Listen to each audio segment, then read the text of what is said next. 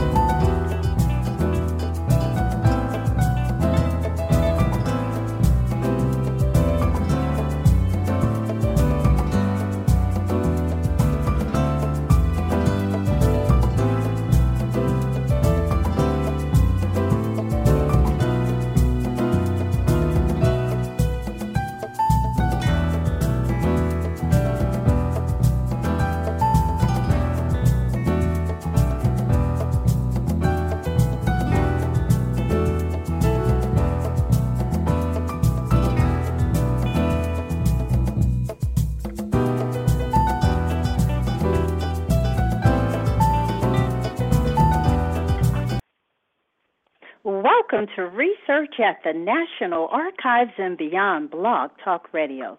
This is your host, Bernice Alexander Bennett, and I want to welcome the callers and chatters to Research at the National Archives and Beyond.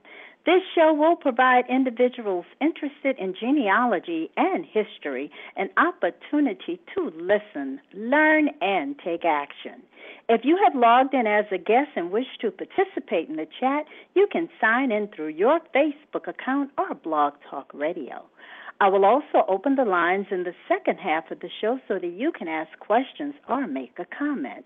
And then following the show, please continue this discussion on AfriGeneas.com and research at the National Archives and Beyond Facebook pages.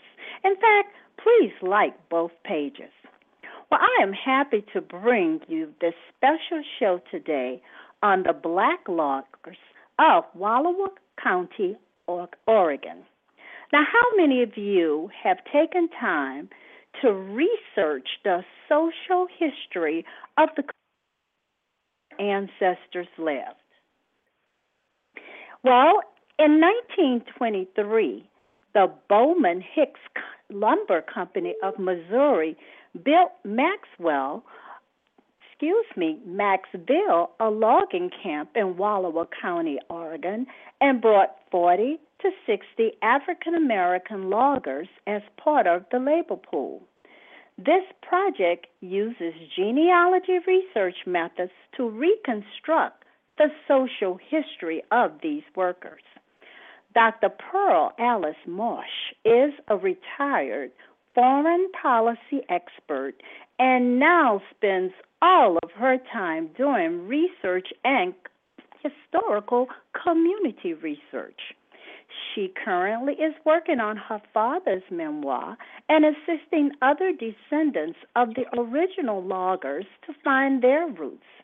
She is an active member of the Wallowa, Oregon Historical Society and the African American Genealogical Society of Northern California. So let me give a very warm welcome to Dr. Pearl Alice Marsh to research at the National Archives and beyond. Welcome, Dr. Marsh. Well, thank you so much, Bernice, and it's Pearl. Okay, Pearl. Well, Pearl, I'm just like everybody else. I want to know why did you decide to explore the social history of the Wallowa County, Oregon community? Well, there were two two reasons, uh, three reasons. One is I knew that we had a unique history because we were a logging family, an African American logging family in the Pacific Northwest. And people used to say, You're from Oregon? I didn't know there were any black people in Oregon. Don't even start telling them that you were loggers. So that was number one, that I, I knew we had an interesting hi- history. Number two, uh, I've been doing genealogy research for a long time and been standing at that wall for a thousand years and just got tired of just standing at the wall. And three, online resources have made it easy to construct a genealogy of small communities. And that's what I want to discuss today. But I did uh, some years ago, like in the early '90s. I knew my these loggers had a story, so I recorded my father and some of his fellow workers, and so I have a rich memoir from them. And now I'm putting the meat on that whole story, the social history. Wow. Well, it's very interesting that you you have that recording. So many people don't even make a recording. So that's wonderful. And then to say that you're putting some meat on that history, well, take us through your process because others may certainly want to replicate what you have done. So just tell us, give us your kind of step by step process for uh, reconstructing the community and then tell us the sources that you used. Well, as I said, uh, it was a small company town, so my community was finite. It was 40 to 60 African American families, and I went to the 1930 census. I mean, I've been dependent on the first cut on public records. Went to the 1930 census, on Ancestry.com, and I'm not proselytizing for Ancestry, but that will be kind of my online reference, and pulled up all the family names. I also went through my father's memoir and, and pulled out names to confirm others, so I wound up with a nice database of these names.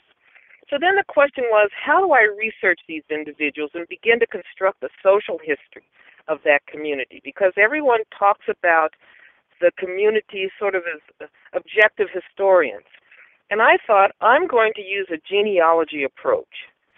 So I went to Ancestry.com and I set up a family tree with Bowman Hicks Lumber Company as the father, and I think I put Wallowa County as the mother. I don't know, one way or the other, but at that. And then underneath that, I put all of the surnames. And I had to actually go back and reconstruct that because I, maybe I can tell you about that later. Because you have to keep the names attached to that as the as a father rather than their own biological, because it wanders you off into all kind of places. But anyway, so then I went and started just filling in to those shaking leaves the the uh, uh, you know the, the census records from all of their loggers and going into the census records and seeing who was the logger, what occupations did they hold, who were their wives, who were their children, uh, where were they born, where did they migrate to, did they go back and forth? So over, you know, the span of of those 1930 and 1940 census records, I have a real rich database of these African American lawyers. And I'll tell you that the one thing that's so important about this, oh, I'm sorry. Can I just go back one second? Of the course. second piece, yes, the second piece that is very important is that by at least coming up through 1940, I was able to identify some descendants. You know, I looked and saw where was the last place Jesse Langford lived, just an example. Well, Jesse Langford went to Spokane, Washington. I mean, Tacoma, Washington. So I said, well, he named his son Jesse. Maybe his son is still alive in Tacoma. So I went to the white pages. There was Jesse Langford III in Tacoma. So I called him, and that put me in touch with that descendant. And just then, through word of mouth, through other descendants, including you know my own relatives, I've been able to form a group of about I'd say 10 to 12 informants on which to build this memory project. Oh, um, okay. Yeah. So then, um, let's see. Let's see. It, I'm sorry, I did bring. So anyway, um, then with so then with ancestry, it has some tools. It probably has more than I can than I know but you can start a story. So I thought, I have to start interacting with these descendants, but I need to give them something. They bring a lot of enthusiasm to it, but what can I do? So I take my laptop and a portable printer, and I went up to Portland, Oregon to interview a group of them, and I, on the spot, constructed their family tree and interviewed and got stories. And what was interesting is that um, there were some I don't want to call them myths, but some erroneous history that has been told about Wallowa. One was that the blacks had to live in a little segregated camp. Well, there was a camp of five houses, but African American loggers lived all over town. Uh, this is in the 30s and 40s. Another was that African American loggers only did cut logs, the most dangerous. Well, in fact, they were had other jobs besides log cutting, including working in the sawmill, and there was at least one logger who uh, the head of Bowman Hicks Lumber Company, the superintendent, actually set him up in his own uh, uh, log hauling company. So he owned two logging trucks so that he could bring logs out of the woods. So, you know, it's those kind of things that I'm collecting, those bits and pieces of history from folks, where I can go back and uh, kind of reconstruct and tell the true history of that community. I'll just tell you one more thing. Uh, one of my mother's good friends, we were the at the end the only black family in town, and so one of the stories that got circulated, uh, one of my mother's close white friends was named Pearl, and we, you know she was a wonderful friend. So when I went up there a few years ago, the story was that not only did she midwife my birth, but I was named after her. Well, the real truth is I was born in a hospital in La Grande, and I was named after an itinerant preacher's daughter in Arizona. So, you know, you hate to bust people's bubbles, but I, my goal is to really tell our true history up there. Um, right, right. Well, I have a question for you, though. You say, you sure. know, you really work to dispel the myths, but where did they come from? Where did some of these stories come from in the beginning? I don't, you know, first of all, the last loggers left there in the 50s. And so there were no black residents there to carry the history. And so, well meaning, I'm sure, but the history has been carried forth by other voices who don't mean to distort the history, but but they are, you know, they don't know the whole history. And so that's how it started and how it's continued. And now there's been other projects that have gone back and kind of reinforced those um, misperceptions or those, you know, historical. So I'm on okay. this genuine quest to go and straighten it out. Okay. Tell the story, but tell it truthfully, is what you're saying. Yes, and the way to do that is we need to tell our own stories. Yes. I mean, that's my other lesson is that we need to tell the stories. Can I just tell you one other thing about how this this strategy works and then maybe I don't know if there are questions or if I need to keep talking. I um, am planning a research trip to Louisiana because I have to find the original sawmills because all of these loggers came out as they call them company men. And um, and I traced it back to some saw mills in Louisiana. So I'm going down there, and I call this guy who's very eager to cooperate with me, and he mentioned that in all of the sawmill records, African American and white workers were listed by name in company records. But for some reason, all of the Mexican born workers were just listed by numbers. So nobody has ever known who they were. So Using a genealogy approach, I went to the 1920 census records for Rapides Parish. I typed in Mexico, born in Mexico. I put in uh, the industry, sawmill workers, and up popped a good 40 or 50 names of the Mexican families that were there as sawmill workers in Rapides Parish in the 20s and 30s. So this is a real hmm. tool yeah, this is a real tool for reconstructing what I I don't like to say lost communities because we lost them. They're not kind of lost historically, but how to reconstruct these lost communities. Right. Now there is a question coming out of the chat room. Do you have the records from uh, of Bowman Hicks Lumber Company? Do I have what? The records from the lumber company, the Bowman Hicks Lumber Company? I haven't come across them. And Okay. I'm suspecting that they may be buried in, at least records are buried in the public offices there in Wallowa County. I'm going up there in uh, this summer for a research trip. But the granddaughter of the superintendent is still alive, and she was a good friend of my oldest brother. They were in the classmate, and she's also a librarian. So she, and she's older, so she knows a lot about um, the black workers that were there, where they lived, where the houses were. She's a rich resource for me in that regard. But I have to track down. There are Bowman Hicks some history on the internet, but I don't have their records just yet. Right. Well, there's another question coming out of the chat. This is from Selma. Hi, Selma. Uh, did all of these families come at one time? No, that's that's the migration story. Bowman Hicks was a very aggressive uh, lum- lumber company out of Missouri, and they had mills in Louisiana, Arkansas, I think in Mississippi, Texas, and so when they expanded up to the Pacific Northwest, they just went back to some of the old mills that they had shut down and brought the original black and white labor force to Oregon. Uh, the original houses were actually, um, what do you call them? Tra- train cars. You know, like oh, cabooses yes. and things.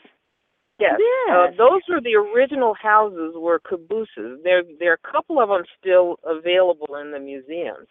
And then because the lumber the labor market was growing so rapidly, um, they needed more workers and one of the easiest ways to get workers is to have families send back and get their relatives. So if you look at the Yeah. pattern, you got Hosey Lowry comes, then he sends back and gets his his brother, George Lowry, and then on and on. My father, in fact, wasn't the first in our family. My mother's father, Joe Patterson, was there, and then my dad followed Joe Patterson out there. So that's the pattern you get: is the original logger, and then family follows. Now that you know, I'm, I know you're reconstructing the whole social history of this community. When the families migrated, did they already have schools set up for the children, or did the children Oh. stay in Louisiana with with extended family members? You know, most of the loggers that came early had their families. Um, there were some bachelors uh, that lived in, they called it a hotel, but it was really a boarding house there. And they had separate schools, which is really strange in a way. But they had a little black school and a little white school. So the schools were segregated. Mhm. And what Um, about I- medical care? Oh well, uh, well there the there was a town. They no originally they had doctors in that little town, but you know we're talking about medical care back in the 30s and and 20s. Yeah. So so the company had doctors there, and they you know they built a school. There was a clinic, um, but the real medical care was down in the main town of Wallowa, or the hospital was in La Grande. We had one logger I remember that had an appendicitis appendix erupt. And of course, Mhm. by the time they got him 50 miles to the hospital, it was too late. Um, so, you know, medical care was of the time. Yes, yes, yes.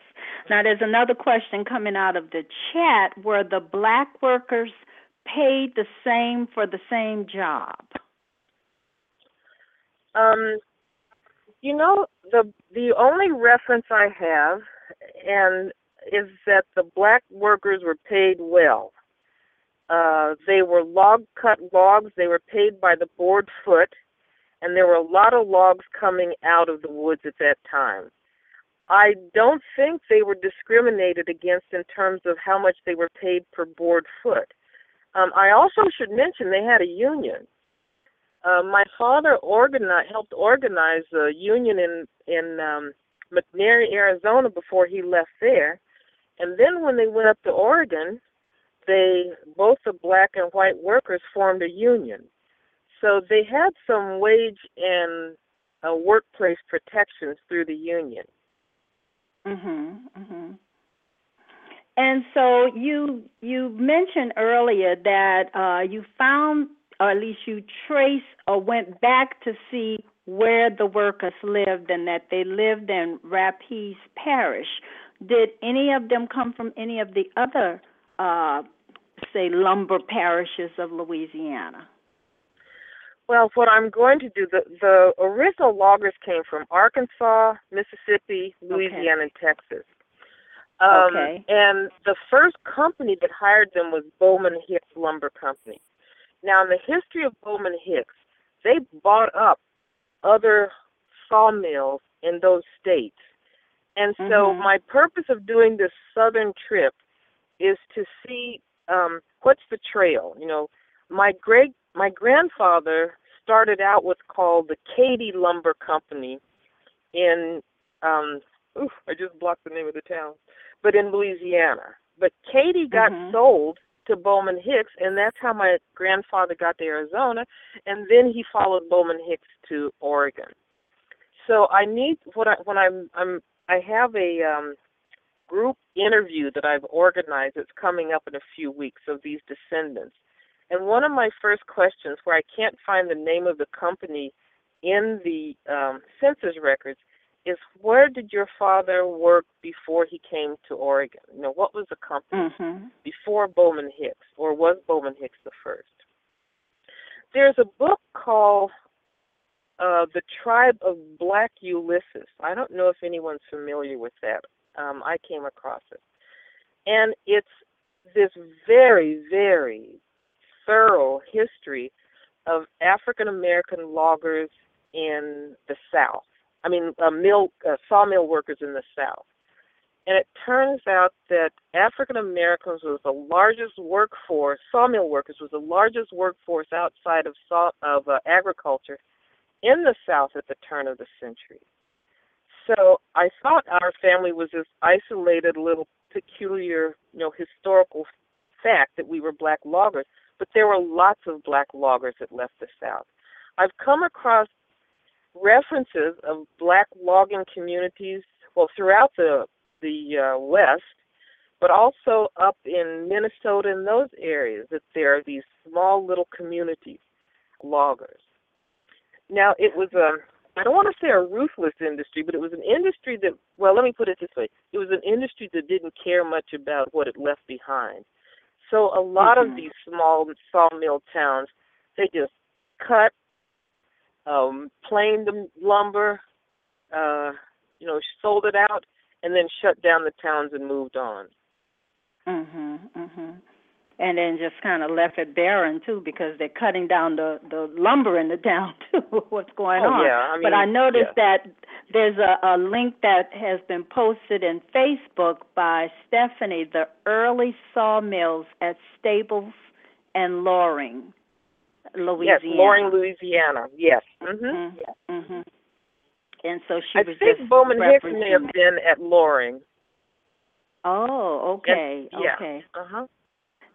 And it's interesting that you would mention uh, sawmills because when people think of the South and they think of Louisiana, they either they'll think of the sugar plantations or they'll think of the cotton, but they're not thinking about the the, the, the timber industry and the sawmill and, and what that meant in the community. Yes, and I think particularly um, in the early part of the centuries that the the there was a transformation in the processing of lumber, of timber in these sawmills. And mm-hmm. I can't recall the, the specific uh, technological transformation, but it radically reorganized how the industry ran. So beginning like in the 1910, 1920, that era, they started just sucking labor off the farms into sawmills. Well, one, you know, the vagaries of farming in the South as an African American were really tough. My uh, grandfather, my great grandfather, total of 640 acres, and my grandfather had 80 acres, but they couldn't thrive off of that, couldn't make a living because of the way the price structures talk about, you know, segregation. Um, the whites at the markets wouldn't buy African American produce until the price dropped out. So there was real incentive for young men to leave farming. And also, mm-hmm. you know, the Ku Klux Klan, that's how my uncle left, my father's brother left, because the Ku Klux Klan was they called it rioting. So they had to spirit him out of town. So the combination of the economy, agricultural economy, and the Ku Klux Klan kind of making it impossible for uh, black men to live there, and then the demand for labor from the sawmills really created that environment for this burgeoning um, new workforce of sawmill workers. Right. And this is such an interesting industry. And so, but we're going to take a, a quick break, come back, and continue to talk about the uh, logging industry. And Stephanie has uh, put in another resource, Louisiana Logging Railroads, and uh, she put in the link www.america-rails.com uh, so that for any individuals interested in learning more about Louisiana logging railroads. But we'll take a quick break and come right back.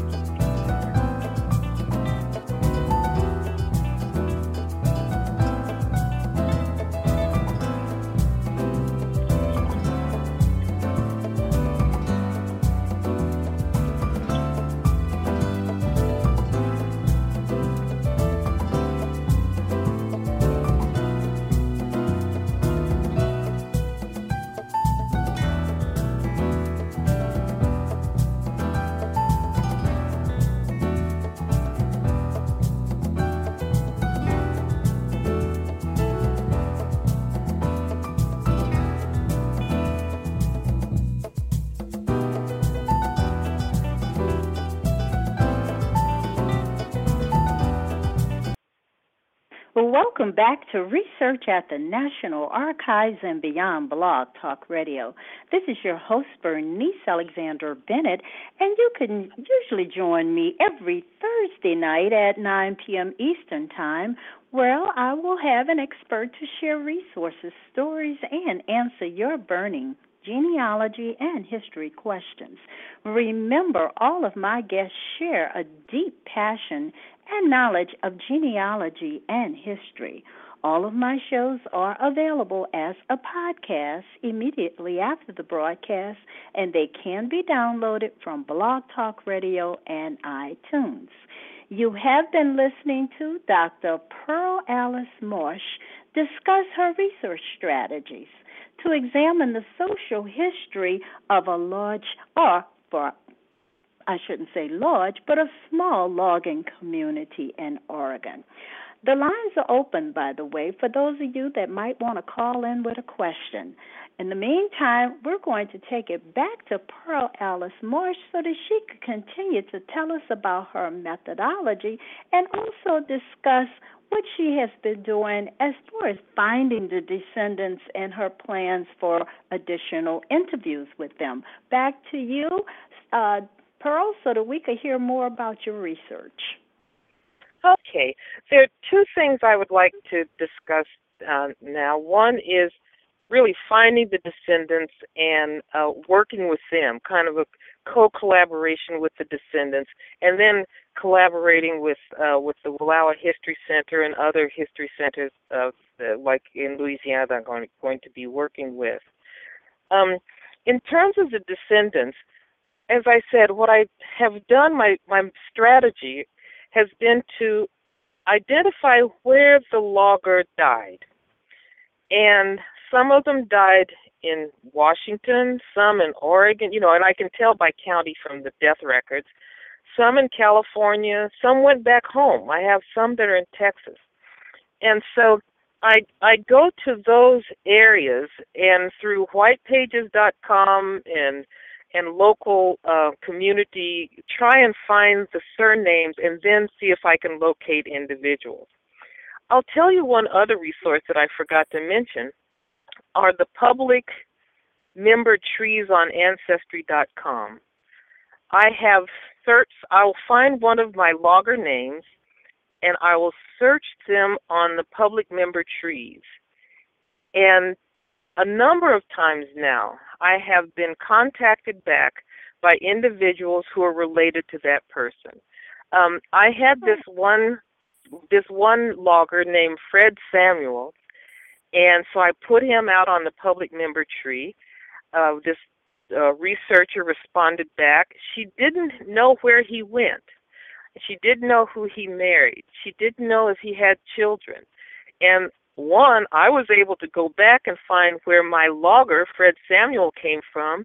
And two, I was able to give her information on his wife, his daughter, you know, what he was doing in Oregon. So that has been a real uh, treat to be able to collaborate on that public member trees on Ancestry.com.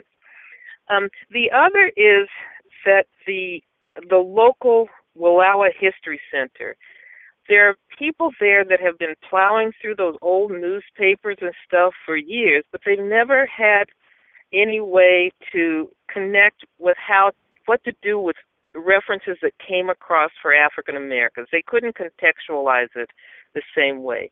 So I have a small group up there that we share information back and forth that are sent me pictures and send me documents, send me newspaper articles all on um, on the on the black communities. So that oh, that is great. turning out to be a yeah a real treat. And then let me just you know I don't mean to be too scattered, but one other thing I do is I I collect photos, and we've had these photos that have been floating around forever, and no one knew who they were.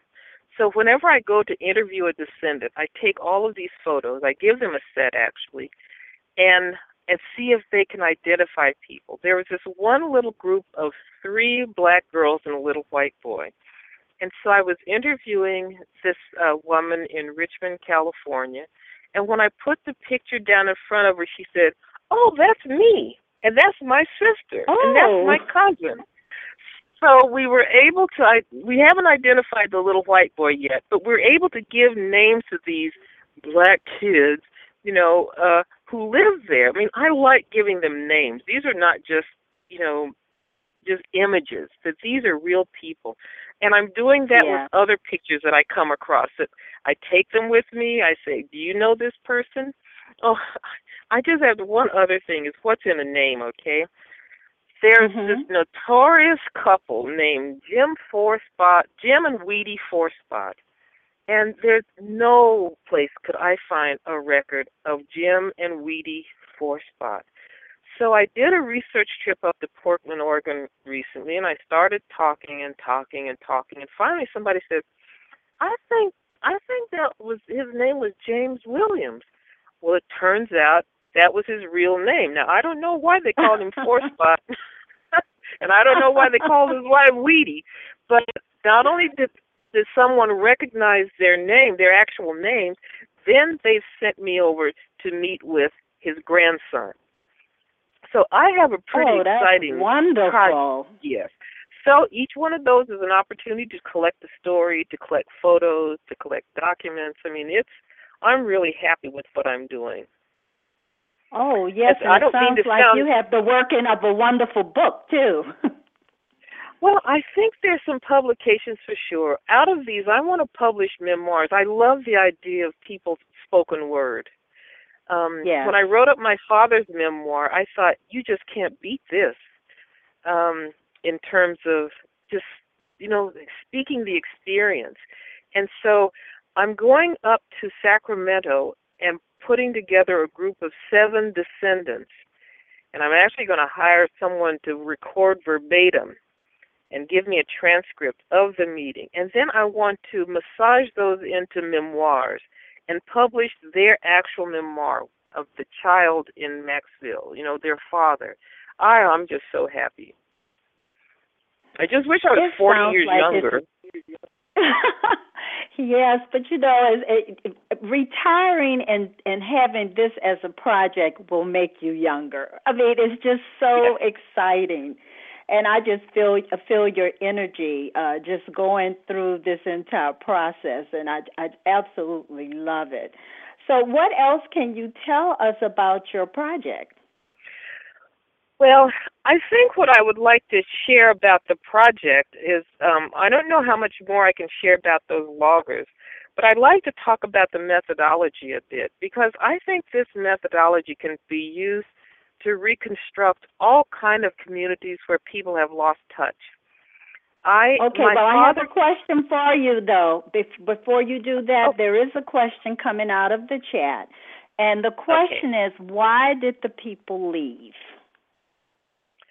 leave uh, Maxville the and community. Wallowa County?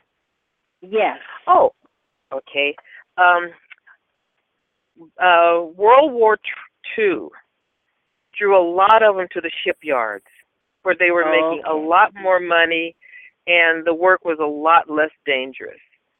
Um, mm-hmm. That was the number one driver to pull people out of, of that community. Now, in terms okay. of people who lived in the community, a lot of them left and went to La Grande where there was like a real black community with cafes and churches and stores and stuff. They just didn't like the isolation of Maxville. But the the thing uh-huh. that that broke the city, broke the town in terms of the numbers of people, was the uh, World War II and the shipyards. Okay. Okay. Mm-hmm. Okay. So now let's tell us more about your methodology. Mm-hmm. Well, I am really encouraged by this process. I don't know if if um Angela Walton is online, but she'll catch up at some point. She was my hero when I was trying to go through the National Archives, you know, horrible microfilm things, and you had to go through the Soundex files. Oh, and, oh my goodness! And now you just follow the shaking leaves.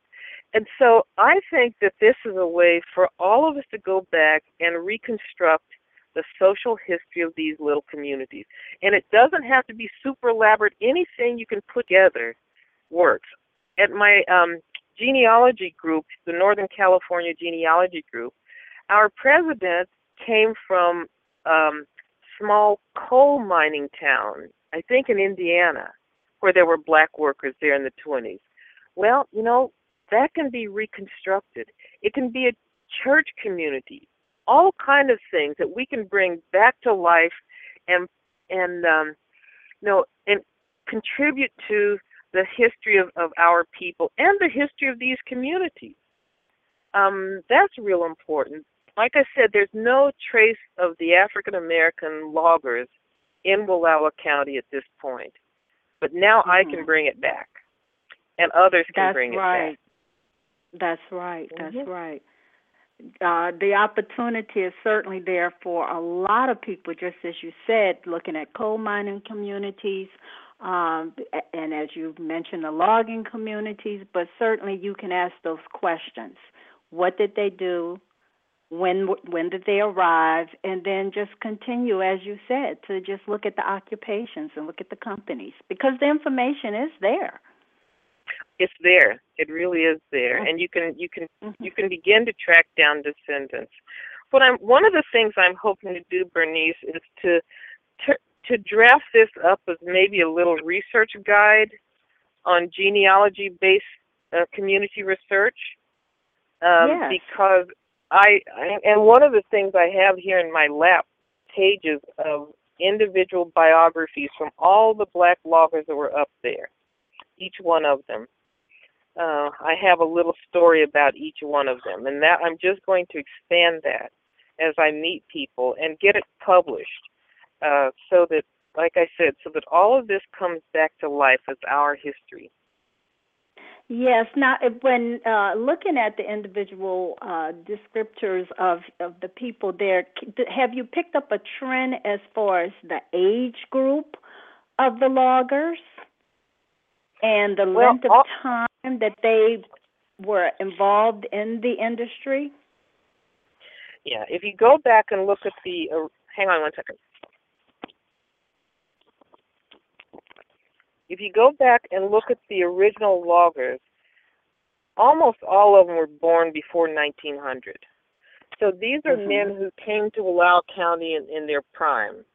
You know, they were in their 20s, they were in their 30s, and they were, you know, really physically fit to do this work. And then you Mhm. had others coming in who were, you know, like born from 1900 to 1920. That was the next generation. Um, logging Mhm. was really tough on the body. I mean, my father was a, a, a logger, so a lot of people, a lot of men didn't endure um, Yes. as well. But yes, Mhm. that was kind of the cohort. Was starting in the late 1890s. In my father's memoir, if I can digress a section that I, I've just finished, he talks about um, starting out with the crosscut saw and what it was like for men to have to work as partners on a crosscut saw. And I'm telling you, who was a good partner, who was a bad partner, it was just like, you know, the that was the uproar in the community. Who could you saw with? And you could put two good saw log cutters together, but they didn't make a good team. And then they went Mhm. from the the crosscut saw, the manual crosscut, to the two-man power saw. And that was another challenge of trying to figure out who could cut and, and who, you know, who to partner with. And lastly came, I think it was like in 1950, the one-man saw, which introduced its own technological challenges to um, to the loggers on how do you work as a solo, not as a, with a partner to fell a, a tree, but by yourself to do all of that wedging and cutting and you know leaning and so forth. So it's um, there's a there's a lot more to discover as I go forward with this. It is a lot more to discover, and, and it's quite interesting that your father, uh, in his memoir, would talk about the teamwork. Obviously, that certainly required something when you had one man on one side and one man on the other, and they're pushing, and pulling back and forth. Uh, this this is something that I'm I'm sure he told you a lot of stories about that. Uh, but it it is just so interesting. I I just never even thought about that. But he's right. Teamwork was required, and I guess you could talk about well, what would make a good team. And then as the industry changed and the technology changed, if you will, to the point where it was a one man uh, operation, it certainly is something else to to look into. Well, did you Mhm. see any tr- any any trends as far as the the surnames? Where I mean, you said one person would send home and another family member would come, but did you see whole families, uh, cousins, uncles, and what have you coming in, or was it mainly single families and and just the neighbors coming in? No, um, I I am I have them kind of clustered by surname for some of the larger families. They're they're the Cooks, and um, so let's see.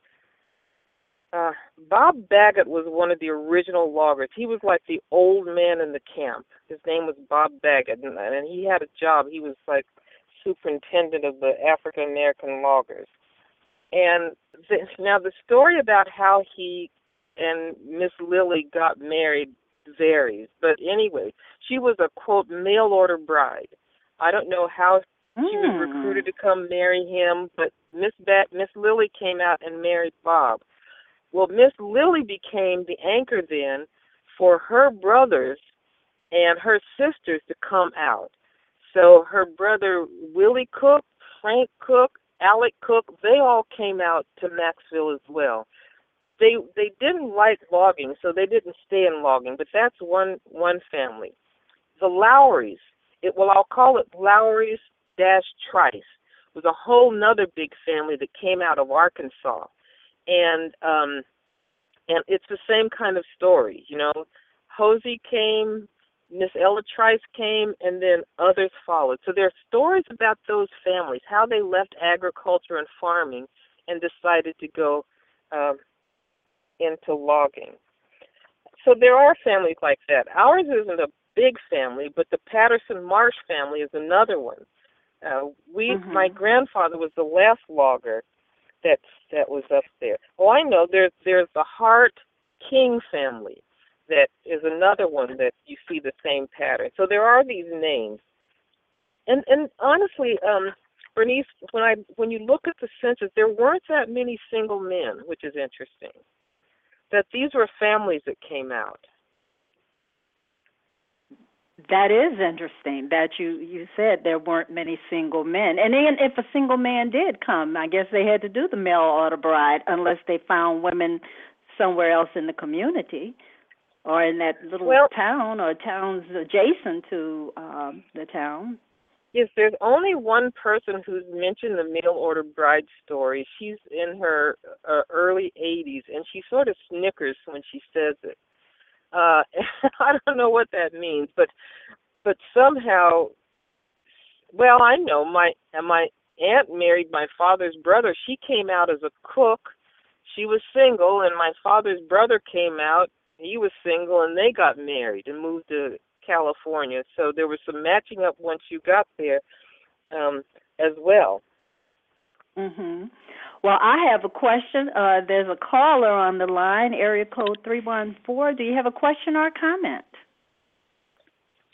Yeah, I was uh, looking at your lead-in paragraph to this topic, and I was wondering, are there any remnants, uh, descendants of these uh, professionals that's around today in a company that's in logging, black companies? Do you know of? You Black logging companies. Mm hmm. Um, let's see. Someone told me recently that actually somewhere in the South, their father, their ancestor owned a logging company.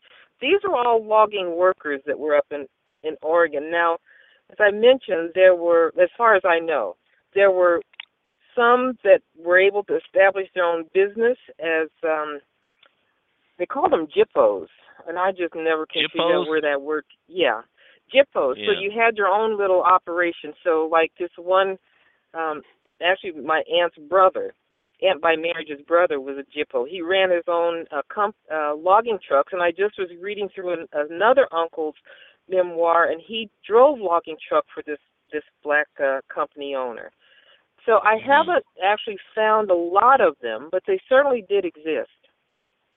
Yeah, I would be you interested spell to, to talk to some today. I it's G Y P P O or G Y P O. Okay. And, And the I caller just, you know, said that he would be interested in in uh, talking to anyone today if if you found uh, any individual. Well, Yeah, I would be interested in talking to some today uh, that would be in the logging business and uh, sharing with them some information on some great opportunities. oh, I you mean that are in logging business now? Correct. Oh, It's that I don't find. know. Yeah, Mm. that I don't know. Um, this is all historical for me at this point, so I don't. I really don't know if there are uh, any in the logging business at this point. But Well- I would like. Go ahead. You know the story is interesting. I was went to the website and looked up some of the ones that you mentioned, and they left the South, whether they was in this particular adventure or anything else, or just going out searching because of the same reason. You know, you hear the story of the Scottsboro Nine, and they was going up north, and uh, how others was going uh, up to Milwaukee, and many of them landed in Chicago, and didn't didn't go any further. So it's a very interesting story about that migration and the reasons Mhm. why. And what's more interesting is that you're starting to see a reverse migration back to the south. Mhm. Well, you even had some, if you you call reverse migration back then. When my uncle's wife died, he was left with five children in Oregon, and he packed them up, and they moved back to Louisiana, and that's where all of them uh, finished and graduated college. They graduated Grambling and Southern. So he went back. There are others that went back to Texas and Florida. Now, the contemporary reverse migration is different, but back then people went home. I mean, they did. Okay, well, thank you, caller, for calling in with your question. Uh, any que- any additional questions? P- please feel free to uh, call, and I will certainly see you and bring you on. Uh, do you have any other information that you'd like to share with us about your research? Well, what I'd like, I'm I'm um, I'm I'm casting my fish net wide. And so I would like for anyone who's interested or who may know something that they could contribute or have any suggestions to be in touch with me. Uh, my name is Pearl Alice Marsh, and my email address is blackloggers at AOL dot com. That's what uh, it's one word, blackloggers at AOL dot com and I'd just like to make this a big uh, community adventure. Wonderful, and I certainly hope that uh, those individuals that have been listening to the show today will get in contact with you so that, especially if they're descendants, you can just add to your database and then have them engaged in, in interviewing and also looking at some of those pictures that you uh, mentioned. Well, believe it or not, it's close to the end of the show. Do you have any parting words before we move on? Well, Bernice, I want to thank you so much for nudging me into to, to doing this. You know, we always get a little uh, cold feet when it comes to doing a patient, but it made me organize my thoughts around how do I discuss a genealogy approach to um, you know, just the social reconstruction of our history, our social history and I'm hoping to turn it, like I said, into a little um, guide on how to do this research. And I would just encourage people to one, these company towns is just ripe for this kind of research. So if your ancestors went to a company town or went to a community or went to any, you know, place like that, to dig into the census records and begin to build that that history.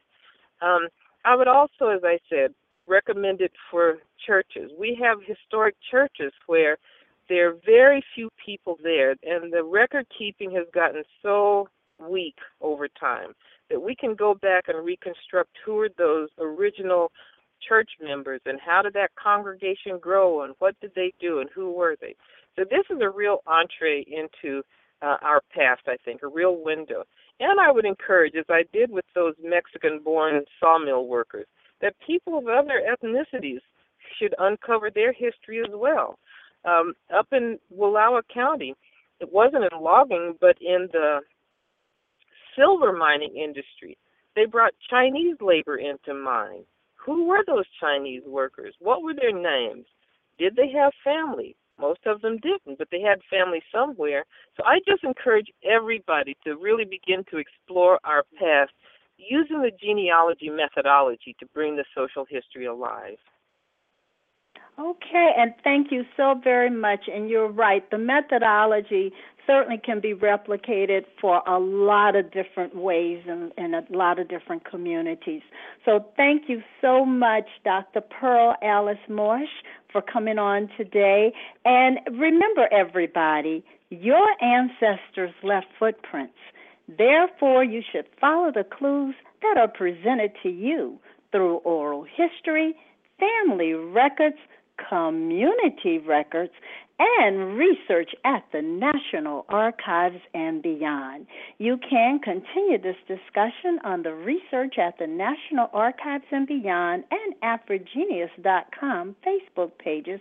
And remember to listen to the African Roots podcast with Angela Walton Raji on Friday morning. Thank you so much for joining Research at the National Archives and Beyond Blog Talk Radio. This show is sponsored by your host, Bernice's BB's Genealogy Research and Educational Services, LLC, and my website is www.geniebroots.com. I look forward to you joining me next Thursday night. And this is your host, Bernice Alexander Bennett. Have a good evening. Bye bye, everybody.